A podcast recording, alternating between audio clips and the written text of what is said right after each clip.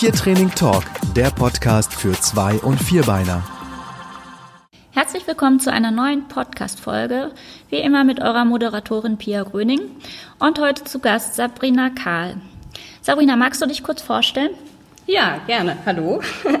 äh, ja, wie gesagt, mein Name ist Sabrina Kahl. Ich bin Diplombiologin, komme eigentlich aus Berlin und wohne jetzt seit Oktober 2014 in Wien.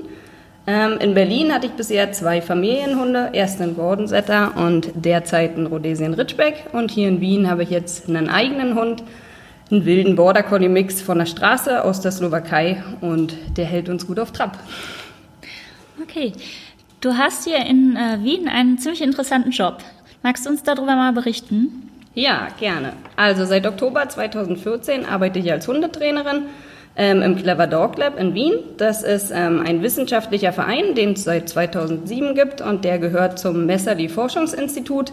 Und wir befinden uns quasi auf dem Campus der WetMed-Uni, also wir gehören quasi zur Veterinärmedizinischen Universität Wien. Ähm, in dem Lab arbeiten wir nicht invasiv, also wir stecken da keine Kabel oder irgendwas in die Hunde, sondern wir haben nur Verhaltensstudien und untersuchen quasi die kognitiven Fähigkeiten von Hunden. Wir haben auch keine eigenen Laborhunde, wie das vielleicht manchmal irgendwo ist, sondern zu uns kommen ganz normale Hundebesitzer, die gerne mit ihren Hunden teilnehmen wollen oder vielleicht den Hunden auch so ein bisschen Spaß und geistige Auslastung bieten wollen. Ähm, bei den meisten Studien brauchen die Hunde kein Training vorher, weil es halt da in der Regel um irgendwelche Problemlösungsaufgaben geht oder wir Persönlichkeitstests mit denen machen oder schauen, wie die Bindung zum Besitzer ist oder auch gerne Altersstudien haben wie sich das Lernverhalten des Hundes über das Alter zum Beispiel entwickelt und so eine Geschichten. Wir haben aber auch Studien zum Beispiel mit einem Touchscreen oder einem Eye-Tracker und da muss man die Hunde doch erstmal vorher trainieren, bevor man sie halt wirklich testen kann. Der Eye-Tracker zum Beispiel, äh, dafür habe ich die Hunde trainiert und bin quasi dafür auch ursprünglich angestellt worden. Das ist eine spezielle Kamera, die eigentlich für Menschen entwickelt wurde, um die Augenbewegungen zu detektieren. Und wir können damit eben untersuchen, wo der Hund dann eigentlich hinguckt, wenn man dem zum Beispiel Fotos oder Videos oder sogar Live-Demonstrationen zeigt. Ähm, das Training pro Hund dauert ungefähr so drei, vier Monate, wobei die Hundebesitzer meist einmal in der Woche kommen. Und die Hunde lernen da bei mir quasi, dass sie ihren Kopf auf so ein kleines Chinrest legen, das ist so ein Lederkissen, und den dann ruhig da liegen lassen. Und der schwierigste Teil des Trainings ist eigentlich die Kalibrierung, weil die Kamera muss natürlich auf das Hundeauge eingestellt werden und das Augenprofil erstellen. Und ähm, das ist halt nicht so einfach, weil die Hunde da ziemlich präzise auf Punkte gucken müssen, entweder auf einem kleinen oder einem großen Bildschirm, damit das natürlich dann auch wirklich ähm, sichert, dass die Ergebnisse genau sind. Mhm. Und, und wie macht man sowas?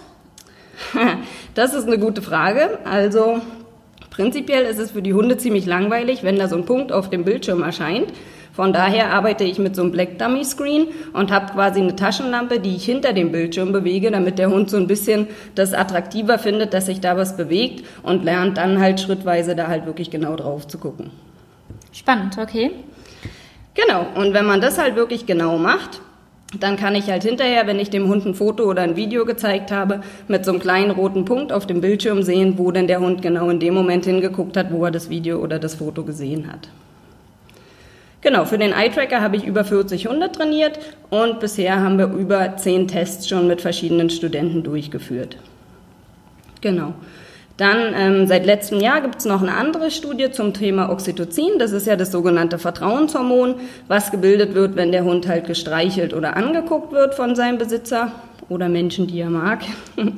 Und dafür habe ich 20 Hunde trainiert, die ihren Kopf ähm, ruhig in eine Inhalationsmaske legen für mindestens 30 Sekunden, damit wir ihnen quasi Oxytocin zuführen können um dann zu untersuchen, welchen Einfluss das Oxytocin denn auf das Verhalten zum Besitzer danach quasi hat.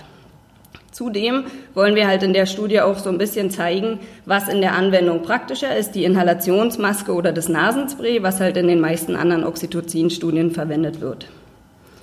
Ja, dann seit. Und ganz kurz, ja. wenn äh, so eine Studie fertig ist, wo, wo kann man die dann finden als, äh, ja, sag ich mal, wenn man nichts mit der Uni zu tun hat? Also in der Regel ist es schon so, dass wir halt Master- oder Bachelorstudenten bei uns haben oder ich mit dem iTracker auch für äh, zwei Doktoranden quasi gearbeitet habe. Und ähm, das wird schon angestrebt, dass halt die Studien alle veröffentlicht werden. Also es sind dann dann wissenschaftliche Journals, wo die eingereicht werden und wo die dann auch wirklich äh, publiziert werden, dass man die auch nachlesen kann. Und gibt es da irgendwie eine Website oder sowas? Also wenn man jetzt wirklich nach wissenschaftlichen Studien sucht, kann man zum Beispiel verschiedene Datenbanken nutzen. Also PubMed wäre zum Beispiel eine, wo ich dann mhm. wirklich ein Schlagwort wie Oxytocin oder Eye-Tracker eingebe und Hunde vielleicht noch dazu. Und dann kann ich wirklich alle Studien von allen möglichen Forschungsgruppen da finden. Ah, super, danke. Hm. Mhm. Und du hast jetzt, glaube ich, äh, ein aktuelles Projekt, und zwar machst du deine Doktorarbeit. Hm? Ja, genau. Das ist sozusagen die nächste spannende Herausforderung. Die geht ab September los. Da wollen wir sozusagen Hunde trainieren, dass sie freiwillig in einen MRT-Scanner gehen und nicht, wie halt meist gemacht wird, dass sie halt in Narkose gelegt werden müssen. Und dann ist natürlich auch schwierig, Tests durchzuführen, gerade an denen sie aktiv teilnehmen wollen.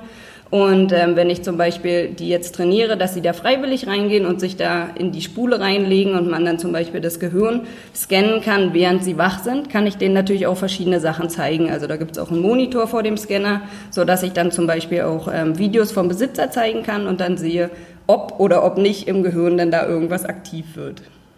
Ah, das klingt wirklich sehr spannend. Ähm, ja, aber ich glaube, das dauert noch ein bisschen, bis wir da äh, mit Ergebnissen sozusagen rechnen können. Hm? Das stimmt. Also ich habe so eine kleine Pilotstudie gemacht, wo ich zumindest mal gezeigt habe, dass es möglich ist. Da habe ich mit fünf Hunden angefangen und ähm, habe schon ein paar Monate trainiert und zwei konnten wir auch wirklich schon erfolgreich trennen, äh, scannen. Aber das dauert natürlich eine Weile, ehe das sozusagen wirklich dann funktioniert, weil für einen Scan muss der Hund fünf Minuten ruhig in der Spule liegen bleiben. Okay. Wenn ich jetzt äh, in der Nähe von Wien wohne oder in Wien natürlich mhm. ähm, und äh, mitmachen möchte, wie kann ich da so Kontakt aufnehmen? Genau, also wir haben natürlich eine Homepage vom Clever Dog Lab, also unter www.cleverdoglab.at ähm, findet ihr quasi die Homepage vom Lab selber und da unter Registrierung kann man sich dann als Hundebesitzer anmelden, landet dann quasi in der Datenbank und wenn man sozusagen dann für eine Studie passt, weil manchmal gibt es bestimmte Voraussetzungen, die erfüllt werden müssen, Alter zum Beispiel oder manchmal auch bestimmte Rassen, dann wird man angeschrieben, ob man da gerne mitmachen möchte.